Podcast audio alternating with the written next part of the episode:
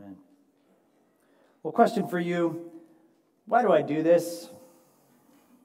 Why do I stand up here every Sunday and monologue for 30 or 40 minutes every Lord's Day?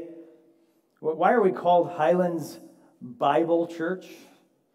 Why do we read giant chunks of God's Word up here, even the scary parts like Leviticus? Why do we sing God's Word together? Is it really that important that we center everything that we do around the Word of God? It's not merely important, church, it is critical. Scripture is critical to the life, the growth, and the confidence of a Christian. And therefore, this morning, I want to provide answers to this really big question Why is Scripture so critical for a Christian? And let's jump in. So, we're going to parachute into the book of Second Timothy. This is affectionately called a one off in the preaching business. We are not in the middle of a series. If you are visiting with us today, um, what we usually do is preach through books of the Bible. We usually go through series of books of the Bible, and then the main point of my sermon, hopefully, is the main point of that passage. I'm not going to come to you with disjumbled thoughts of 17 ways of how to have an awesome killer 2023 and then use 7,000 scriptures to back that up out of context. We like to stay in a passage and let the Word of God speak to us. And so, even though we're doing a one off, that's still the goal here this morning. The goal is still to exposit the Word and expose the meaning of the Word. That being said, a little bit about 2 Timothy. Along with 1 Timothy and Titus, they make up the pastoral epistles written by the Apostle Paul. The letters to Timothy are some of the latest letters that we have. Many scholars think that this is literally the last letter that the Apostle Paul wrote before he was executed by Emperor Nero. And so, who is this Timothy fellow? One study Bible notes that he was a native of Lystra, a Roman colony of Galatia, the son of a mixed marriage. His father was a Gentile, his mother was Jewish. We know from 2 Timothy 1 5 that his mother and his grandmother were both Christians. Paul doesn't say much about his father's faith at all, so we don't know if his father had come to faith or not. But at some point, young Paul, or sorry, young Timothy caught Paul's eye. And Paul actually took him along on his missionary journeys. And in time, he seems to have become Paul's protege. We also know from 2 Timothy that young Tim was a young man of, of fear and worry and anxiety and deep discouragement to the point of tears. And so 2 Timothy is a letter of encouragement from a spiritual father to a spiritual son. And where does Paul, the spiritual father, then ground the root of this encouragement? He grounds it none other in the Word of God, the Scriptures. Allow me to set some context here. I'm going to pick it up in 1 Timothy chapter 3 and just read a chunk so that we kind of get a running start here. 1 Timothy chapter 3, verse 1. Paul says, But understand this, that in the last days there will come times of difficulty. For people will be lovers of self, lovers of money, proud, arrogant, abusive, disobedient to their parents, ungrateful, unholy, heartless, unappeasable, slanderous, without self control brutal, not loving good, treacherous, reckless, swollen with conceit, lovers of pleasure rather than lovers of God, having the appearance of godliness, but denying its power. Avoid such people. For among them are those who creep into households and capture weak women, burdened with sins and led astray by various passions, always learning and never able to arrive at a knowledge of the truth. Just as Jannes and Jambres opposed Moses, so also these men oppose the truth, men corrupted in mind and disqualified regarding the faith. But they will not get very far, for their folly will be plain to all, as was that of those two men. You, however, have followed my teaching, my conduct, my aim in life, my faith, my patience, my love, and my steadfastness, my persecutions and sufferings that happened to me at Antioch, at Iconium, and at Lystra with persecutions, which persecutions I endured, yet from them all the Lord rescued me. Indeed, all who desire to live a godly life in Christ Jesus will be persecuted, while evil people and impostors will go on from bad to worse, deceiving and being deceived. But as for you, continue in what you have learned and have firmly believed, knowing from whom you have learned it. If we pause there, Paul points out the, the nature of the world around him, right? In the last days, he says. In the last days started when Jesus Christ rose victoriously from the dead and ascended into heaven. So that's when the last days started, and we've been in the last days since then. But this list, this kind of vice list that he goes through, right? The, the, all of that uh, lovers of self, lovers of money, proud, arrogant, abusive, all of that seems like it was ripped from the headlines today. It was actually ripped from the headlines 2,000 years ago. And Paul makes a contrast, makes a sharp turn after listing all of that. In verse 10, he says, You, however, that's not you, Timothy, but you aren't like that. You followed my example and my teachings, not like the world. You followed my persecution. And then he gives us the great news everyone who desires to live a godly life will be persecuted. In a sense, it doesn't matter what's going on in the, uh, the world around us as Christians. Evil people will continue to go from bad to worse. They will deceive, they will continue to be deceived. He says, But as for you, Timothy, continue. Continue in what you've learned and firmly believed. You know who taught you. Men like me, faithful men, grounded on the truth of the Word of God. And that's where Paul goes next. Look at verse, I'll just read 14 into 15 again. But as for you, continue in what you've learned and have firmly believed, knowing from whom you learned it, and how from childhood you've been acquainted with the sacred writings, which are able to make you wise for salvation through faith in Jesus Christ. First, Paul points out that Timothy has known the scriptures the sacred writings, as ESV says, since childhood. Now, of course, these are the, the Old Testament scriptures. By the time of Jesus, the Old Testament canon, and when I say canon, I don't mean a big gun on wheels. I mean canon as far as what the books of the Bible were. They were by the, by the time of Jesus, the Old Testament canon, what we knew was right about what books were there, was settled by the time of Jesus. Young Timothy knew those old scriptures very well. Why? Because he was taught. From the time he was a child, and he was taught probably by his mother and his grandmother. Parents, grandparents, do we see our responsibility and how serious that is? But look at something else that Paul says in verse 15. He says, Scripture is able to make you wise for salvation through faith in Jesus Christ. John Calvin said that God has two books creation and the Bible. Creation is what we call God's general revelation. All you need to know that there is a God is to step outside. You look outside, you see the beauty, the complexity, the power of creation, and you think to yourself, this could not have just happened. There must have been a designer. That's truly one of the main logical reasons that I'm a Christian, is the design argument. It goes like this Whatever exists has a designer. This podium had a designer. These chairs have a designer. The building has a designer. Creation exists. Therefore, creation has a designer. It just didn't happen.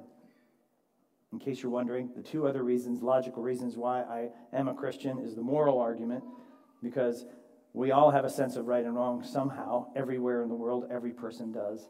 And last, but certainly not least, the transformational power of the gospel of Jesus Christ.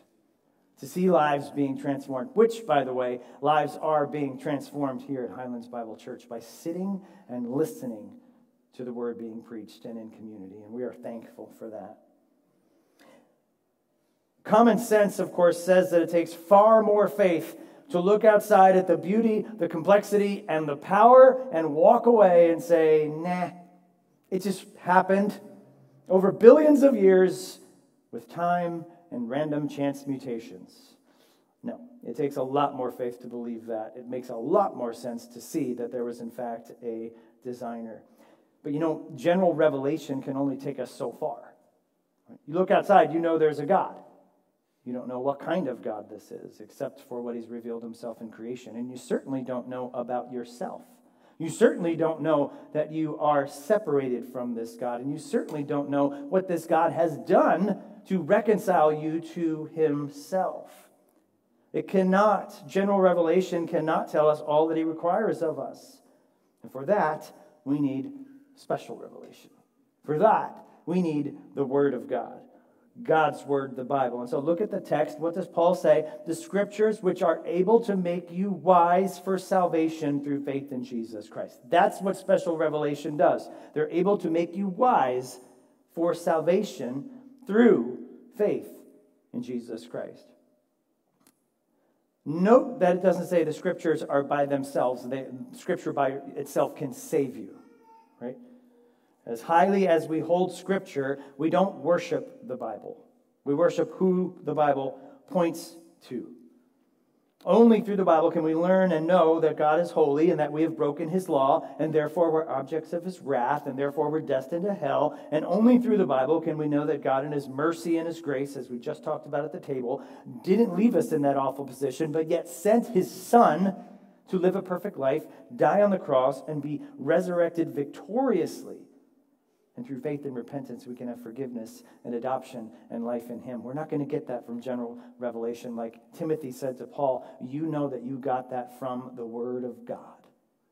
And you've got that since you were a child. Without faith in Jesus Christ, we are spiritually dead. We are objects of God's wrath. But through faith in Jesus Christ, we have life. We have new life. So, first point why is Scripture so critical for a Christian? Because Scripture points the way to new spiritual life. Scripture points the way to new spiritual life. Try as we may, we can't find the way to new life by being in nature. Right? We can't sit on top of a glorious mountaintop and realize what God wants from us.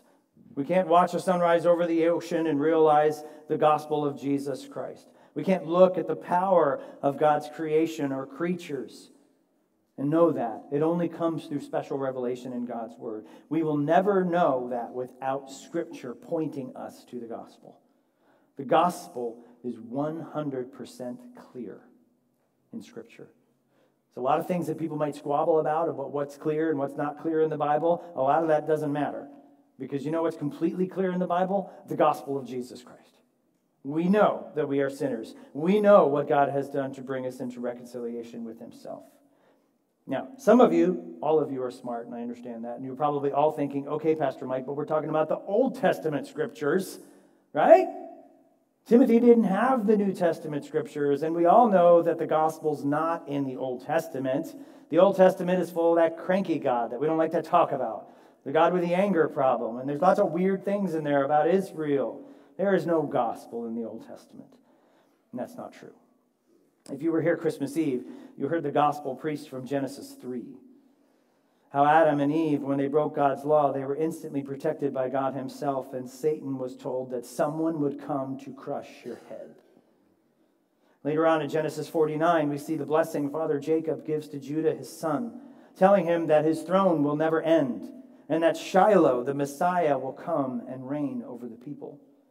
We see it in Psalm 110 when David looks forward to the Messiah, his Lord, ruling and reigning from his throne. We see it in the gospel of the suffering servant in Isaiah 53. The Messiah will come to bear our griefs and carry our sorrows. He will be wounded for our transgressions and crushed for our iniquities, and on him will be laid the iniquity of us all. I could go on, not to mention God's law. Shameless plug for the God's Law series coming up January 15th. God's law shows us beyond a shadow of a doubt that we cannot keep it. And there's got to be a way that we can be made right with Him. That points to the gospel. But also realize there that there was an understanding that since Jesus came with the new covenant, established the new covenant, they were fully expecting new revelation. Old Testament, Old Covenant, you have the revelation. New Covenant, they're expecting new revelation. And they got it. And so it's very likely that Timothy knew that what Paul was writing in his letters were, in fact, Scripture. If we jump over very quickly to 2 Peter chapter 3, Peter knew it. 2 Peter 3:14 Therefore beloved since you are waiting for these be diligent to be found by him without spot or blemish and at peace and count the patience of our Lord as salvation just as your beloved brother Paul also wrote to you according to wisdom given him, as he does in all his letters when he speaks in them of these matters. There are some things in them that are hard to understand. Let's just pause and realize that the Apostle Peter says some of the things that Paul writes are hard to understand, which the ignorant and unstable twist to their own destruction as they do, watch this, the other scriptures. Peter knew that Paul's writing, although sometimes hard to understand, was actually scripture. So there's a really, really good chance, and I would say it is certain, that Timothy knew that Paul was writing new scripture, new revelation. And so, yes, he did have the gospel, even clear, clearly written down. The scripture, the Old Testament and the New Testament, then point to new spiritual life. This spiritual life is inextricably linked, rather, with the death and the resurrection of Jesus Christ. That is what we are actually placing our faith in Jesus Christ. We can look to many passages in Scripture to verify this. One of the most famous ones might be 2 Corinthians chapter 5, verse 17, which many would have memorized. Therefore, if anyone is in Christ, he is a new creation. The old has passed away. Behold, the new has come. That's what we talk about when we talk about the transforming power of the gospel. It's not just, hey, I'm going to be better in 2023. No, I'm going to be a new person. And I'm going to walk in newness of life. So, if Scripture points the way to new spiritual life, ask yourself first of all do I have this new spiritual life? If not, new year, new spiritual life. How do you get it? As Paul reminded Timothy, it's in the pages of Scripture, and the pages of Scripture point us to none other than faith in Jesus Christ. But it is worth asking the question where in Scripture do we find the details of this new spiritual life? Paul's answer everywhere. Why? Because Scripture has a unique quality, unlike any other book, and that script, that unique quality of Scripture is its author. Look at verse 16 of 2 Timothy 3. Paul continues and says, All Scripture is breathed out by God and profitable for teaching, for reproof, for correction, and training in righteousness famous passage. Paul says all scripture. And again, very complicated in the Greek. The word all, I mean, it's hard for us to wrap our minds around it. I know, I understand, but it actually means all. It means everything. Every, thank you for laughing at that every single time I do that. All. It means every word, it means every verse, every chapter, every book is breathed out by God. Why? And Paul literally invents a Greek word here. It's, it only appears here in all the New Testament, and up until this time, it didn't appear anywhere else in Greek literature. It's theopneustos.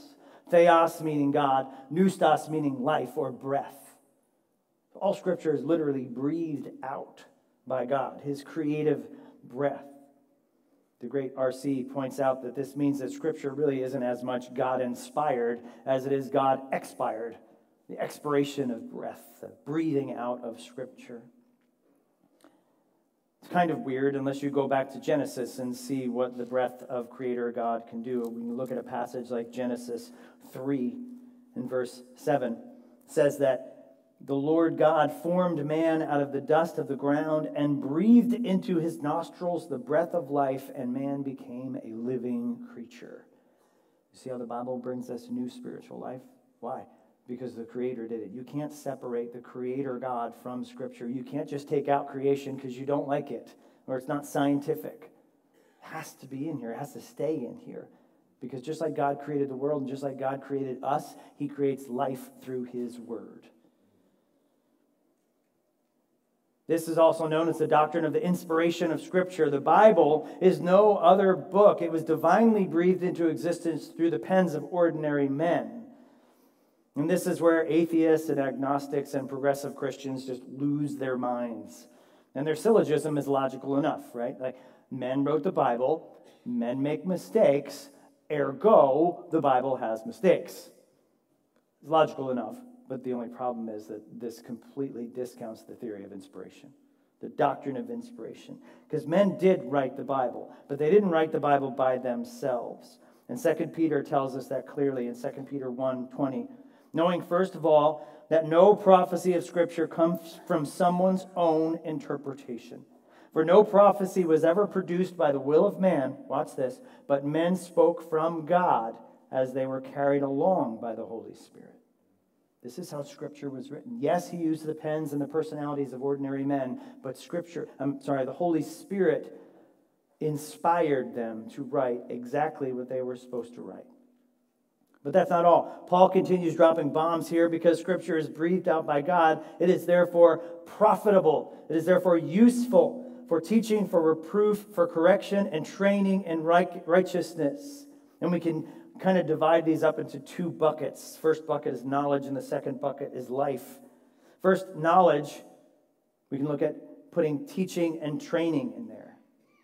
By reading, by studying, and meditating on God's perfect word, we grow in the knowledge of the faith. There are actually facts that we need to know. There's things in here that we need to remember. We need to know why. We have to be very familiar with what the Bible actually says. Paul talks about this earlier in his letter in 1 uh, verse 13, where he says, Follow the pattern of sound words that you've heard from me by the faith and love that are in Christ Jesus. There's actually right and wrong doctrine. We need to know, we need to be taught, we need to be trained. That's the knowledge, but also life. Paul mentions reproof and correction. Scripture has authority over our lives because if God wrote it, then he can tell us what to do. And therefore, it has the authority to rebuke us or reprove us and correct us. So that's the life bucket. That's actually training. It's not just knowledge, but it's also life.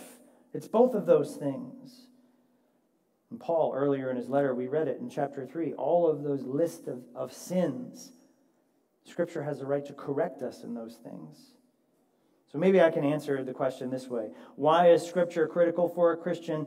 Because Scripture is essential for creating spiritual growth.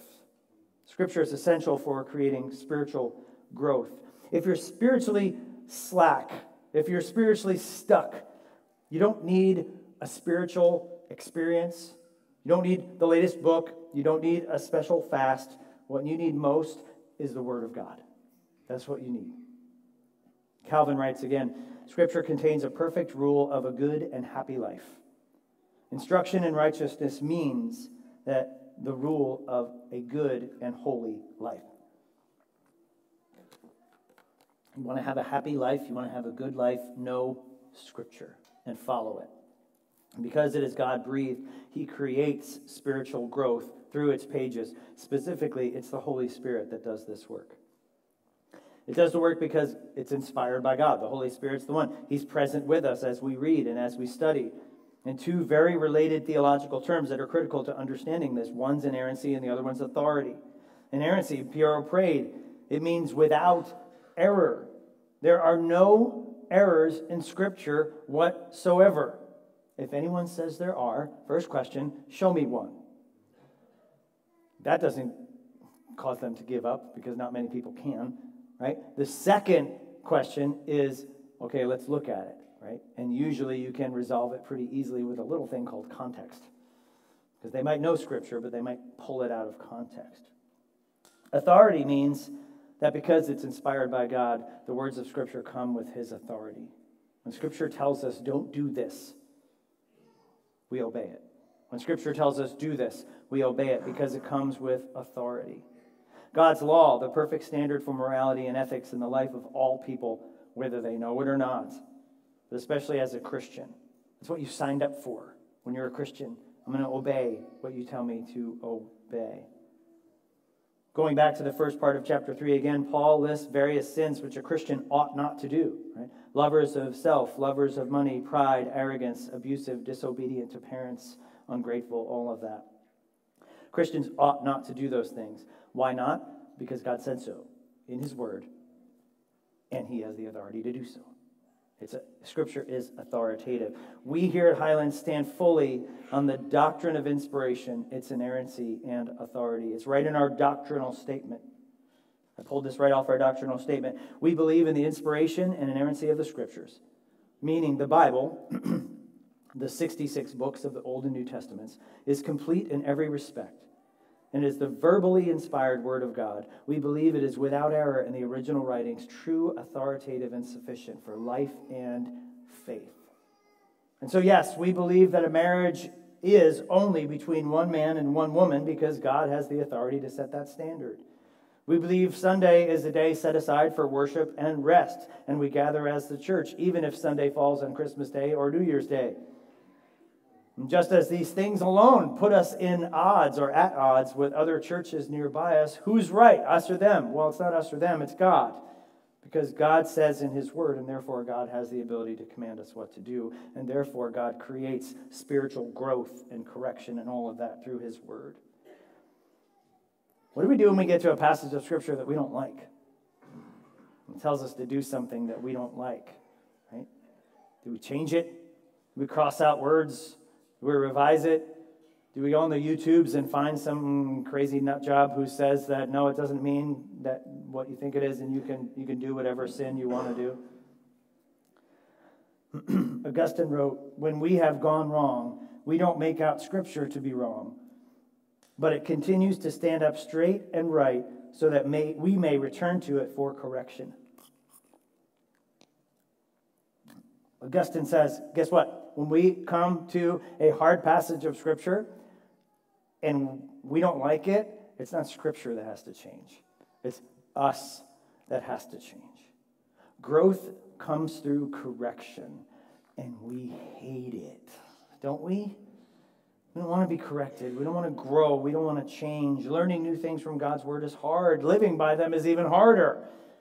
And so, why do it? Because it's worth it. We need to grow or we'll spiritually stagnate and fall away. Church, ask yourself again are you growing? Or better yet, are you ready for what 2023 has for you? Let's look at verse 17. It's continuing on. I'll, I'll read the whole thing because it feels weird to jump in the middle. All scripture is breathed out by God and profitable for teaching, for reproof, for correction, and training in righteousness, that the man of God may be competent, equipped for every good work. That, that word at the beginning of 17 that most of us have in our Bible, that, that's a very important word because it's a purpose clause. It's saying, so that. Paul's saying, guess what? So scripture's inspired and breathed out by God and authoritative. So what? So that we can become competent, complete, equipped for every good work. Why is Scripture critical? So that we can become competent, so that we can become ready. Other translations have complete, which I'm not a fan of. The word here means more of fully qualified, ready, fully trained up, ready for the fight. Why else is Scripture critical? So that we can be equipped. This has more the idea of making ready for service, furnished with what you need. Someone pointed out once that this is probably a boating term. Like if you're going out on the water, have everything that you possibly would need in your boat to go. And why do we need to be spiritually prepped up? Well, because we have work to do. He says we have good works. God calls us to do good works, and we need to be competent, we need to be equipped to do them. Notice that this is for the man of God. The Bible is exclusively for us, church. As Christians, we need to know how to do what God has called us to do. He gives us all we need to do what He's called us to do. This leads to another doctrine. And you're wondering why I get so excited about the one offs, because I get to talk about doctrine a little bit more. The doctrine of the sufficiency of Scripture. It means that Scripture is sufficient. Wayne Grudem uh, defines it this way the idea that Scripture contained all the words of God he intended his people to have at each stage of redemptive history, and that it now contains all the word of, words of God that we need for salvation, for trusting him perfectly, and for obeying him perfectly. Did you catch all that? Did you see what's involved in the, in the doctrine of the sufficiency of Scripture? Peter talks about it as well in 2 Peter chapter 1, verse 3.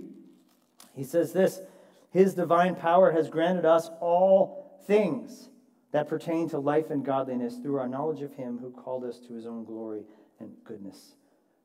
This is what Scripture does it fully equips us. Scripture is inerrant, it has no mistakes. Scripture is authoritative, it can tell us what to do. And Scripture is sufficient. Everything we need for life and godliness is within its pages. And so, why is Scripture critical for the Christian? Because Scripture equips us with spiritual confidence. Scripture equips us with spiritual confidence. And boy, do we need spiritual confidence these days. Spoiler alert, though, no matter how dark it gets out there, we win. We still win. Jesus told us that the gates of hell could not stand against the church. He is King of kings and he is Lord of lords now. And through knowledge of him and his holy word, we can face 2023. We can be ready for every trial. We can be ready for every sickness, ready for every discouragement, ready, ready for every attack, ready to even face death because of the hope of life. Think about it. What is your confidence as we look down the barrel of 2023? What is your confidence when we think of the evil that is going from bad to worse in the hearts of those around us? Stephen Nichols wrote a very helpful little book called A Time for Confidence. And he says this, commenting on society marriage is whatever we want it to be. Human life is defined however we want it to be defined. Gender is a moving target. We have plunged ourselves into a whirlpool of relativism, and we're spiraling towards the drain. But now is not a time to cower, to cave, or to capitulate. It is a time for confidence. And our confidence must be in the right person, our confidence must be in God. All else will disappoint. So church, I'll ask again where is your confidence for 2023? And where do we gain spiritual confidence? The pages of Scripture. Let's face it, we pretty much have zero idea of what's going to happen in 2023, right? We don't know. We don't know what happens tomorrow. Uh, January is not lost on Melanie and I, especially because as we sat here two years ago, I had cancer growing in me and didn't know it yet. And Melanie's dad was going to pass away within a week after that in 2020. And then we had that little thing, COVID. Anybody remember that? Remember sitting here first week of January singing songs and thinking about what a great 2020 it was going to be. We don't have any idea what 2023 is going to be. But, church, guess what? We know who does. And He is our confidence. We have to be equipped, but we also have to realize that there are things we can't control. And in that space we can't control, which is a lot bigger than we think it is, we have to trust in all of our confidence in our Savior and Lord. I think of the colossal blizzard that they just had in Buffalo, right? Some people were a little more prepared than others. Although I don't know how you ever prepare for like what 300 feet of snow or whatever just happened up there. Church, sometimes we can obsess about prepping for a survival situation, an outdoor adventure. We can obsess about prepping for vacation. We can obsess about our day at work. Are we spiritually prepared for 2023? Christian, are you spiritually prepared? There's only one way to be spiritually prepared, and Paul tells us what it is. You have to know this book. You have to know this book well. And as a matter of fact, there's only one way to be a Christian, and is to do what we find here in the Word of God. There's no way to new spiritual life without Scripture. There's no way to spiritual growth and confidence without Scripture. And so, why is Scripture critical for Christians? Maybe I'll just throw the big idea this way Scripture is critical for a Christian because you can't be one without it. Scripture is critical for a Christian because you can't be one without it. You can't know your position before God as, as his enemy without Scripture. You can't know the danger we all come into this world as being objects of his wrath for sin without Scripture. You can't know the grace of God in the Lord Jesus Christ without Scripture. You can't know his forgiveness without Scripture. You can't know what Jesus did to secure that his perfect life, his sacrificial death, his victorious resurrection. You can't know that without Scripture. You can't know that we're called to respond to the message of the gospel with repentance and faith without Scripture. You can't have new spiritual life apart from hearing it from the pages of Scripture. Church, after you've become a Christian, you can't have any idea what God requires of you without Scripture. You can't know how to grow and change. You can't know what sin is and how to kill it and how to, how to grow then replace it with what we're supposed to be doing without Scripture. You can't gain any spiritual confidence without it. The Scripture equips us with the spiritual confidence we need. It is literally the sword of the Spirit. The Holy Spirit inspires Scripture. And I know some of you might be getting a little tweaked because it's like, yeah, yeah, the Holy Spirit. Yes, I'm not discounting the Holy Spirit. The Holy Spirit is the force behind Scripture to begin with. The Apostle Paul calls it the sword of the Spirit. So without the Holy Spirit, none of this works. The Holy Spirit empowers Scripture and empowers it in our lives through the presence of it in our very souls. Scripture is critical for a Christian because you can't be one without it. So, why then? You knew, that, you knew this was coming, right? Why then do so few Christians know so little of Scripture? Why then are there so few Christians who've even read the whole Bible? Why then are there so few Christians who run out the door every day, weak in spiritual life, stunted in spiritual growth, and lacking in spiritual confidence because they haven't spent a second in God's Word? It is critical, therefore, church, that we must know the Scriptures. We have to seek it as its very lifeblood for us. We can't live the life God has called us to without Scripture. And so, church, 2023 just started. Is this the year that you read through the whole Bible finally? Is this the year where you say, No, I'm going to get up early, I'm going to defend this time, whatever it is, and I'm going to read the Bible, and I'm going to meditate on the Bible, and I'm going to memorize the Bible? Is this the year where parents, fathers, husbands, you commit to leading family devotions in your home, reading God's word together, commit to talking about it with our wives? Singles, will you commit in 2023 to knowing God's word so that when you see a potential spouse, you know if he or she is actually a good idea or not? There are many Bible reading plans. Millions on our phones alone, right? We've got the firefighter Bible reading plan. We've got the one minute a day Bible reading plan. We've got the lose weight Bible reading plan, whatever it is. Can I just encourage you? Maybe not, okay? Maybe not. I'm not going to throw so much shade on them. Get a Bible, a paper Bible. Get a new one with lots of space in the margins and start a Bible reading plan and get yourself a pen and write all over it and underline. You can't underline in your Bible, you know that, right? Highlight in your Bible. Write question marks in your Bible about what you don't understand. Pray through your Bible. Have a paper Bible where you sit with a pen and a paper Bible away from your phone and hear the voice of God. Is this a year you do that? Is this a year we commit to knowing God's word? Because what did we just hear, church? You can't be a Christian without one. You can't know spiritual life without one. You can't know what God requires of us. You can't have conf- you can't have spiritual confidence without one. There are tons of good Bible reading plans. There is one on the back table. It is a five day plan, which I rather like because there's always like one or two days during the week where we don't actually read the Bible, right? Because other things are going on. But pick one up. Why? Because scriptural, scripture is critical for a Christian because you can't be one without it. Father, we thank you for this, this word, this famous passage that, that we, we stop and we think about at the beginning of this year.